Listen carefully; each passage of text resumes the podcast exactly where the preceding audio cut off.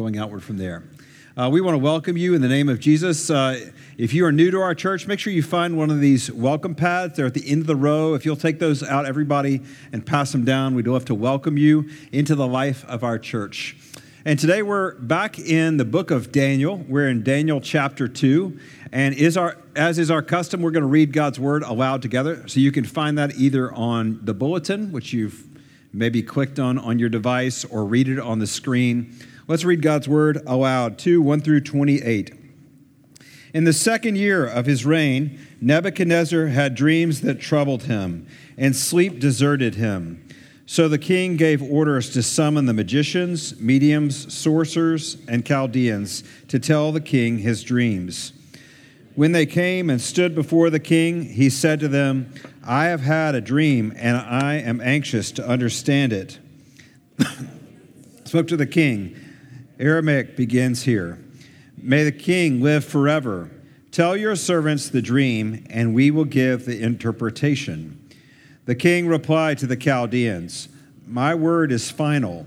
If you don't tell me the dream and its interpretation, you will be torn limb from limb, and your houses will be made a garbage dump. But if you make the dream and its interpretation known to me, you'll receive gifts, a reward, and great honor from me. So make the dream and its interpretation known to me. They answered a second time. May the king tell the dream to his servants, and we will make known the interpretation. The king replied, I know for certain you are trying to gain some time because you see that my word is final. If you don't tell me the dream, there is one decree for you. You have conspired to tell me something false or fraudulent until the situation changes. So tell me the dream, and I will know you can give me its interpretation. The Chaldeans answered the king. No one on earth can make known what the king requests. Consequently, no king, however great and powerful, has ever asked anything like this of any magician, medium, or Chaldean. What the king is asking is so difficult that no one can make it known to him except the gods, whose dwelling is not with mortals. Because of this, the king became violently angry and gave orders to destroy all the wise men of Babylon. The decree was issued that the wise men were to be executed, and they searched for Daniel and his friends to execute them. Then Daniel responded with tact and discretion to Arioch, the captain of the king's guard, who had gone to execute the wise men of Babylon. He asked Arioch, the king's officer, Why is the decree from the king so harsh? Then Arioch explained the situation to Daniel. So Daniel went and asked the king to give him some time so that he could give the king the interpretation. Then Daniel went to his house and told his friends Hananiah, Mishael, and Azariah about the matter, urging them to ask the God of the heavens for mercy concerning the mystery, so Daniel and his friends would not be destroyed with the rest of Babylon's wise men. The mystery was then revealed to Daniel in a vision at night. And Daniel praised the God of the heavens and declared, May the name of God be praised forever and ever for wisdom and power belong to him. He changes the times and seasons. He removes kings and establishes kings. He gives wisdom to the wise and knowledge to those who have understanding. He reveals the deep and hidden things. He knows what is in the darkness, and light dwells with him. I offer thanks and praise to you, God of my ancestors, because you have given me wisdom and power. And now you have let me know what we ask of you for you have let us know the king's mystery. Therefore Daniel went to Arioch, whom the king had assigned to destroy the wise men of Babylon. He came and said to him, Don't destroy the wise men of Babylon. Bring me before the king, and I will give him the interpretation. Then Arioch quickly brought Daniel before the king and said to him, I have found among, among the exiles who can let the king know the interpretation. The king said in reply to Daniel, whose name was Belteshazzar. Are you able to tell me the dream I had and its interpretation? Daniel said to the king, No wise man, medium, magician, or diviner is able to make known the king the mystery he asked about. But there is a God in heaven who reveals mysteries.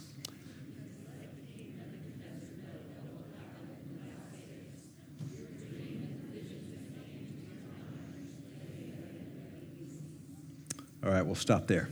This is the word of the Lord. Thanks be to God. I want to ask, what do you do with your anxious thoughts? Your worries?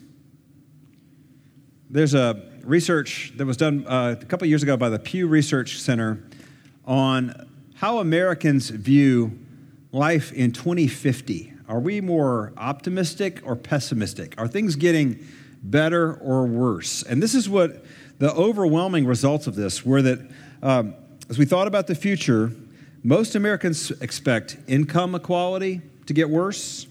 They, ex- they ex- say that the economy is going to get weaker, the nation's debt burden will be heavier, the uh, environment will be in worse condition, healthcare will be less affordable than today, America will play a, a less important role in geopolitical events worldwide.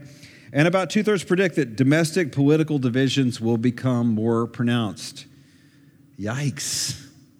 Um, are you surprised by those results? That that's what people think of life as they think about the future? You know, it, it makes me wonder how are you sleeping these days?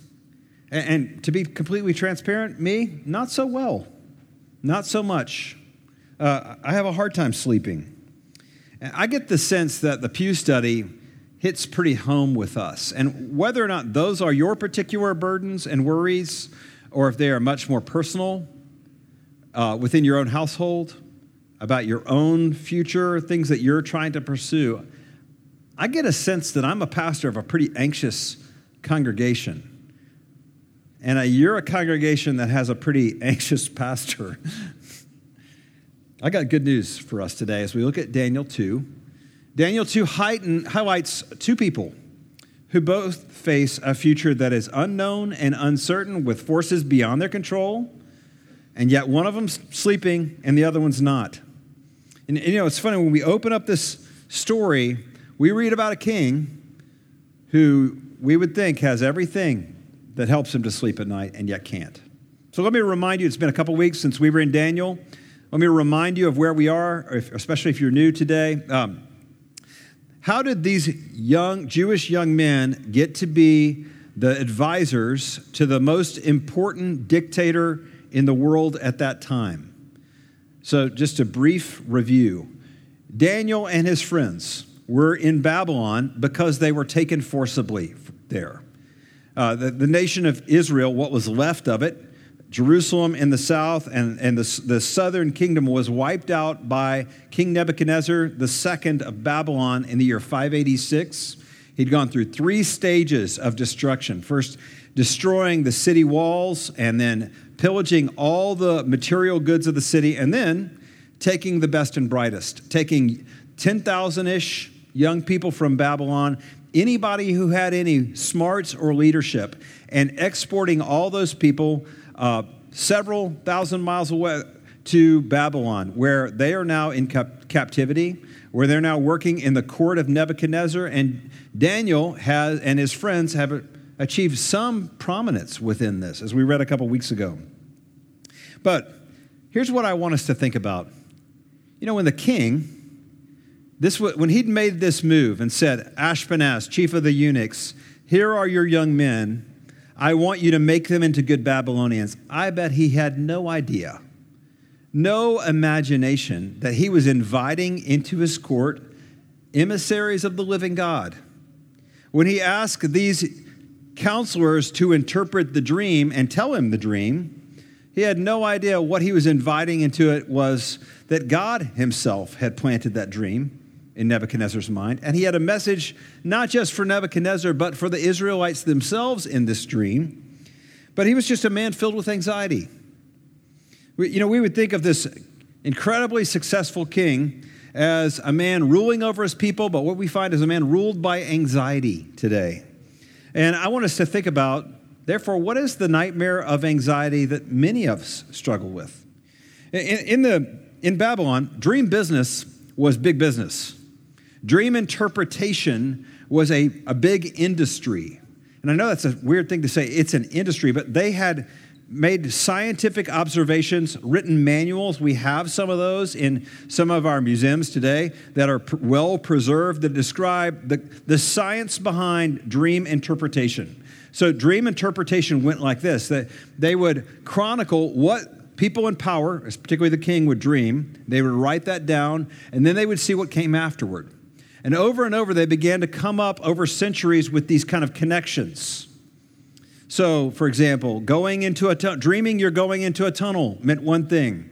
Uh, someone hands you a glass of wine, that means something else.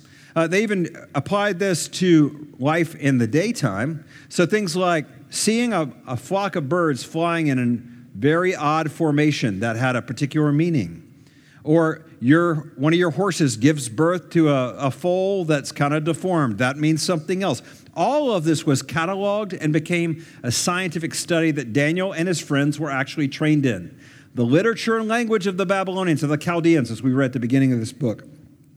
So, Nebuchadnezzar's dream, though, here it becomes a nightmare, and not just a nightmare for him, but for the rest of the court.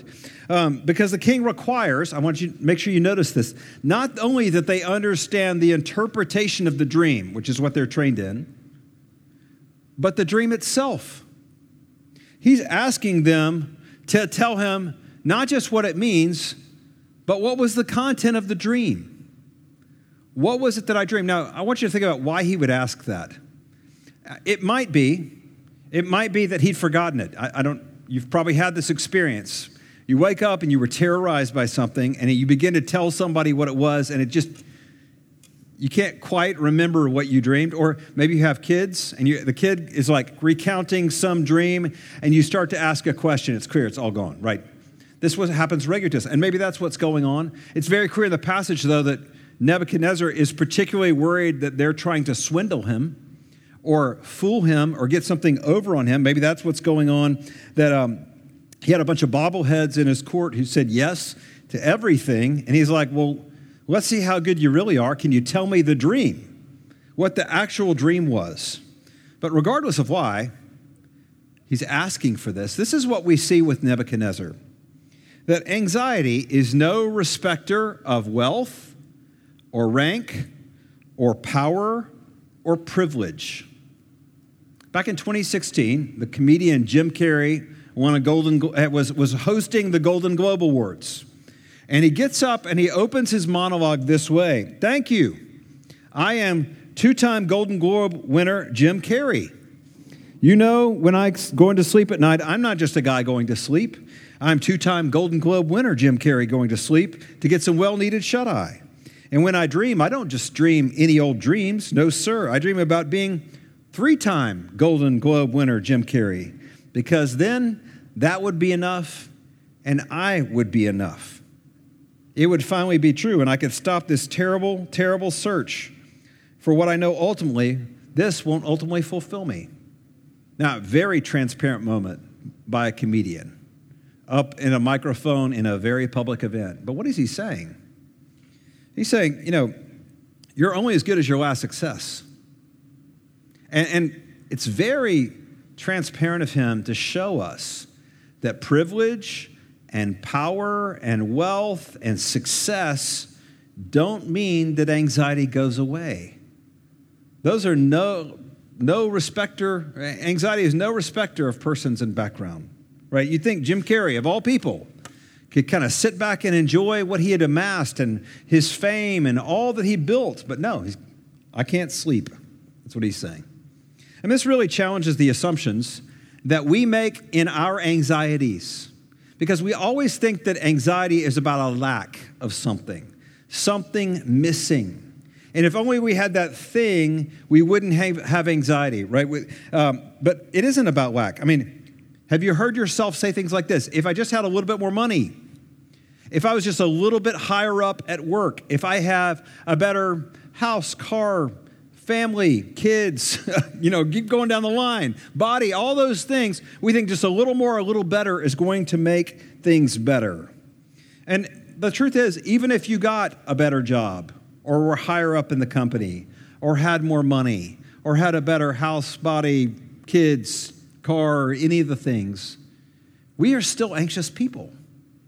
We're still people who are deeply anxious, and more and better don't make it more better right? Uh, anxiety is no respecter of wealth or wealth or rank or power or privilege. And second thing we see here is anxiety is contagious. This kind of stinks for us, but anxiety is contagious. Anxiety in a system, and any system, if that's a, an office, if that's a department, if that's a family, if that's a team, it's contagious. It spreads. Think about what happens here. First, Nebuchadnezzar's anxious. Then the rest of the imperial court is anxious. And they're anxious because his anxiousness means there there's a expectation of them. And, you know, it shows us in this passage, it's funny, there are two types of anxiety. I want you to listen close to this. Two types of anxiety. For Nebuchadnezzar, it was stress of unknown forces outside your control. For the court, it was the stress of unknown forces outside your control. I mean, all of them had the same anxiety. the stress of unknown forces outside your control. Whether for Nebuchadnezzar it was this dream, whether for the rest of the court it was Nebuchadnezzar. There's something outside their control they don't know how to handle. And so they're anxious. Anxiety, third, sees a world without God in it sees a world without God in it. And, you know, even here when the, the court catches anxiety from the king, I want you to think about the language that they say when they turn back to the king with their response to him. So, and this is verses 10 and 11 if you're following along. There are three statements the nobody statement, the never statement, and the impossible statement. So let me walk through those. The nobody statement, verse 10, the Chaldeans answered the king. They said, There's nobody who can do this, who can answer the king in this way. The never statement, also verse 10 a king has never asked anything like this of any magician or astrologer or Chaldean before. Never. And finally, the that's impossible statement, verse 11. It's a difficult thing that the king requests. There is no, other, no one who can tell it to the king except the gods, whose dwelling is not with flesh. Have we used those same words? When you think about some of the stress that you are under, is it not never, nobody, impossible? I mean, we say things like this nobody could do what they expect of me. Uh, that's never, they've never done this to somebody else. That's impossible. That's absolutely impossible. And those words imply uh, that we have a world that we see without God in it at all. I'll come back to those in a minute. There's an opposite to those. Fourth, helplessness breeds hostility. Helplessness breeds hostility. Uh, you know that difficult circumstances, fear of the future, uncertainty, yeah, they'll lead us to sometimes do some weird things. And in this passage, Nebuchadnezzar does some weird things. He makes some very violent statements. You know, this is the most powerful man in the world, and he's not only can't sleep, he suddenly becomes vengefully angry about this. The Soviet leader Joseph Stalin is known for this same kind of anger. He rose to power between uh, 1922 and stayed in power to the mid 1950s, mostly by killing off all his rivals. Over and over again, a man who deeply longed for the Soviet people to love him, and instead he got them to deeply fear him. Because his sense of helplessness brought a lot of hostility, his insecurities. Now, that seems extreme for us, doesn't it? I mean, that people like Stalin and Nebuchadnezzar. But isn't there something about you that when you, I'm going to push a little bit, when you're feeling helpless, that makes you mad. Maybe I'm, I'm the only one here, but it makes me really mad. I hate feeling helpless. And that hostility comes out toward the people, especially the people we love the most in our safest relationships. Do you want to know why, as a married couple, you are fighting so much in the place of uncertainty and fear? It's hopelessness. It, eh, you know, you're in school and a kid, and you are struggling every day. And do you want to know why you come home and get so mad and take it out on your siblings? It's helplessness helplessness that we feel comes out the most with the people that we feel the safest with. We hate feeling helpless. And the problem, a lot of people think, well, oh, that's an anger problem. No, there's something beyond anger. Anger can be a really healthy emotion. I'm talking about rage. Rage is anger plus helplessness. And it's blind and kind of crazy sometimes. And that's what we see in Nebuchadnezzar uh, this kind of anger, this kind of rage. Finally, what else do we see? The, the, the anxious mind doesn't, we don't even know ourselves when we're anxious. We don't even know our own minds. The anxious mind doesn't know itself. There's a little throwaway line here in verse 30. We didn't read for next, will be for next week. It says this As for me, this mystery, Daniel's telling him this, has been revealed to me, not because I have more wisdom than anyone living, but in order that the interpretation might be known to the king, that you may understand your own mind. That's a profound statement. He tells the king, King, you don't even know you. You don't even understand your own mind in your anxiety. And we think, gosh, we are so certain of ourselves. But the reality is, in our anxiety, we don't even know ourselves very well. We don't understand us and what makes us tick. It, you know, something is fundamentally off. And that's why we just ruminate and chew on this. Uh, but here's what I want you to see, of course, is that it doesn't have to be this way. It doesn't have to be this way. Anxiety doesn't have to take over. It, doesn't have to be contagious. Helplessness doesn't have to turn to hostility. We can know our own minds. I mean, we see Nebuchadnezzar and Daniel in the same position, both of them facing uncertain circumstances, both facing something they don't understand and know how to grapple with. And yet, one of them is sleeping and one isn't. And you know why? Of course, you expect me to say this. Daniel trusts God, Nebuchadnezzar doesn't. But I, I want you to notice something. Let's not overread our Bibles. It doesn't say Daniel was always cool as a cucumber. Daniel never stressed. Daniel was never sweating. Right? There's no statements about that. And I don't want to make it seem like you're either really got this or you don't. We are people who live in a fallen world and we are very fallen people. And even when we're trying to trust God and we know the right answers, it is hard. So let me hold this out for us. How, uh, here, here's my hope for us. This is my hope for me that we would become more and more people who are a, let me put this way, a non anxious presence. I'm stealing that phrase from a pastor named Mark Sayers who wrote a book of the same title, Non Anxious Presence. He's an Australian pastor. Wrote this in the middle of the pandemic, and it was also it was all about, hey guys, can we, in the middle of this uncertainty, look to the Lord? You know, Sayers holds this up as such an important posture for Christians.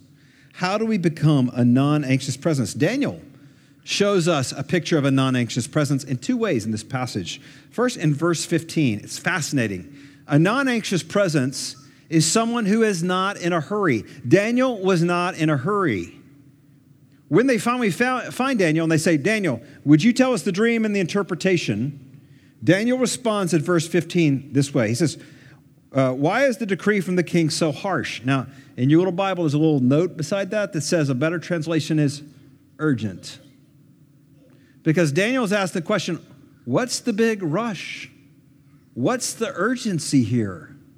And Daniel is somebody who shows himself in this passage to not be in a hurry. A non anxious presence is able to sit still and say, Time out. We don't need to make this happen right now. Let's slow things down. Let's pause and wait just a second. Daniel's not in a hurry. Second, Daniel's not alone. This is the other thing we see about a non anxious presence. A non anxious presence is one who knows you're not alone. Daniel was not alone. He goes, uh, verse 17 Daniel went to his house and told his friends Hananiah, Mishael, and Azariah about the matter, and urging them to ask the God of heavens for mercy concerning this mystery. You know, there's something about anxiety that's incredibly isolating.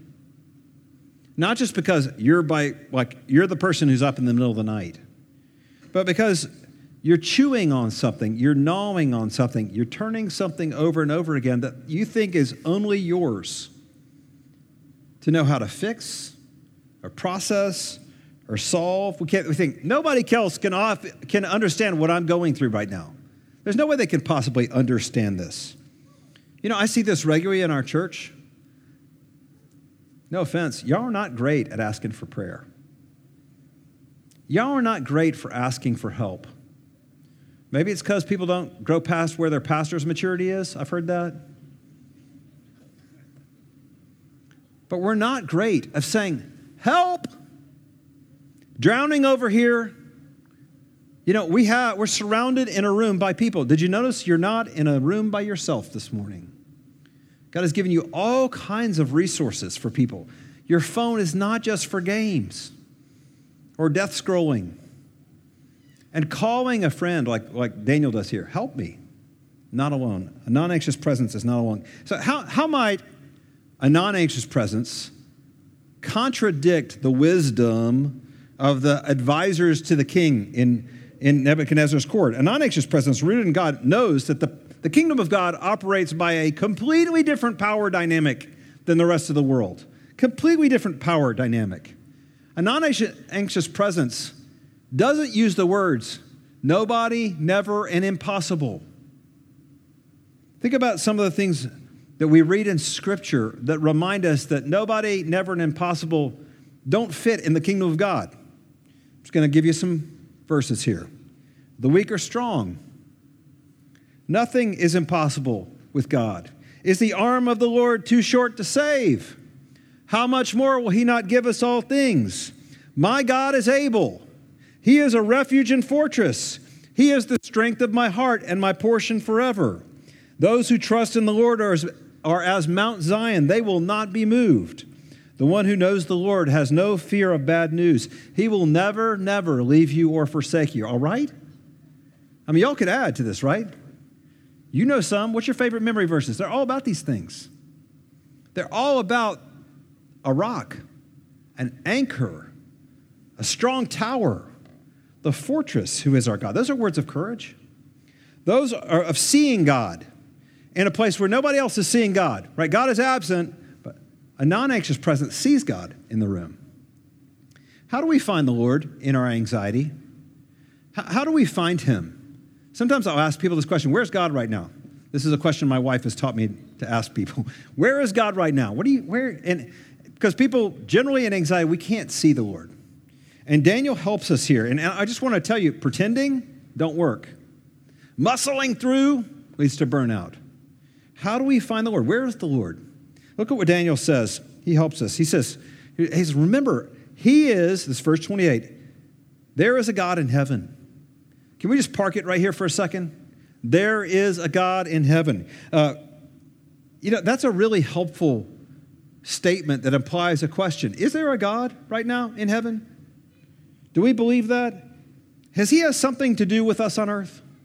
Does He have something to say about what's going on in our lives right now? Is there a God in heaven? Um, you know, wouldn't that change how you saw your problem if you could see, oh, yeah, the God in heaven? One pastor puts it this way You've tried to make the relationship work, you've tried to fix what's broken and it's all failed and you feel like there's no hope, I got good news. There is a God in heaven, and his power starts where yours ends. Uh, you've tried to make the kid turn out right, and you've laid down the rules, and you had all the conversations, and you've done all the things, and you, there's nothing you can do to make him choose what is right, her choose what is right. And yes, but there is a God in heaven. You have tried to overcome that addiction. You tried to find the missing piece. You failed so many times. You started to think there is no point in even trying anymore. And yet, there is a God in heaven. You look around and there's like disease and death everywhere, and things have been taken away from you this year, of which you think, I'm never going to recover from this. What's the point of everything? Won't death just take it all in the end anyway? Yes, but there is a God in heaven. You disappointed in politics, dismayed by our leaders. Democrats disappoint us. Republicans disappoint us. There's no third party that's really awesome out there. Guess what? Newsflash if you were running for office, you would disappoint us too. Right? But if you, but yes, there is a God in heaven. Do you believe that? I mean, wouldn't that make a difference? Take hope, anxious ones. There is a God in heaven. And second, he's the revealer of mysteries. He's the revealer of mysteries. There's more. There's the general message. Yeah, there's a God in heaven. But this is really beautiful. He is, this is what Daniel says, he is the revealer of mysteries. Uh, think about it. these counselors, th- these advisors were the wisest and smartest and best trained people in the kingdom at the time. And yet they couldn't figure it out. Neither can you. There is so much of this life that is discouraging and confusing. It is hard to figure out relationships. It is hard to discern major life decisions. Care of parents. Where do I go to college? Who do I marry? What happened? What am I doing here? Why am I still stuck here? All we have so many questions. We can't make sense of God and his purposes. But yes, there is a God who is a revealer of mysteries. And this is the thing I'm really encouraged by. You know, Christianity is a revealed religion. The word revelation is really all over Christian theology. There's general revelation, what God says to, about us, who He is when you look up in the sky and you look out at the ocean, and there's special revelation, which God reveals to us in His Word. Christianity is a revealed religion, and we would never come up with this one. We would never come up with the gospel of the Lord Jesus Christ. In human terms, our way of thinking about the world is meritocracy. You get what you deserve. This is what humans love. This is why, in every language across the world, little kids know two words that they say all the time no and fair. Right? Because we have the system of like what's right and what's not.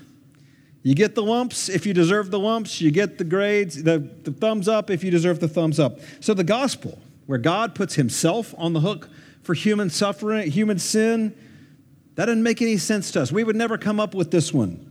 Where God substitutes himself in the place of sinners, where uh, because of a self sacrificial substitution, Jesus gets what we deserve, no fair, and we get what he deserves, also no fair. Praise God, it's no fair right? This is not anything we would ever come up with. And yet, God loves to reveal mysteries. First Corinthians tells us that God has concealed these things from the wise and powerful and revealed them to little children. Right? He says it's Jews demand signs, Greeks look for wisdom. We preach Christ crucified, a stumbling block to, Jeeps, to Jews, foolishness to Gentiles, not to Jeeps. Uh, but to those whom God has called both Jews and Greeks, the power of God and the wisdom of God. Of course, God doesn't reveal everything, and that's really hard sometimes. There's so many things in this life we would like God to reveal. Hey, God, what's the place? What's the overlap between human sovereign, human uh, choice and divine sovereignty? Hadn't made that one crystal clear, right? God's ways and natural disasters, suffering in its various forms, from infertility to cancer to dementia to male pattern baldness, so many more. But I, I really believe that the reason God has not revealed everything has more to do with our humanness and being people limited in space and time than it is God holding back on us. Because scripture says absolutely otherwise. God loves to reveal. You know, what's the last book of the Bible? Revelation. Yes, thank you. He loves to reveal, He loves to disclose, especially to the weak. This is what our God is like. One of my favorite verses, Deuteronomy 20, 20, 29 29. The secret things belong to the Lord, our God, but the things revealed belong to us and our children forever, that we might follow the words of the law. Do you hear that? God loves to reveal, He loves to give Himself to us. And those are gifts that we prize. We give on to our children. Another version of that is 2 Peter 1 3. His divine power has given us everything we need required for life and godliness through the knowledge of Him who called us by His ungloried goodness. God loves to reveal. So, don't you think?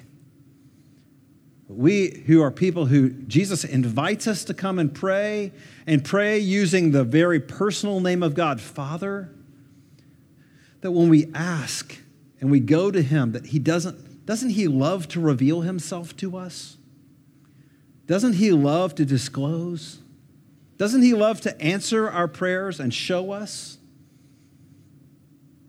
already revealed to you in Christ. He is the revealer of mysteries. And next week, we're going to see this. He's the king of the rocky kingdom, not the rickety kingdoms.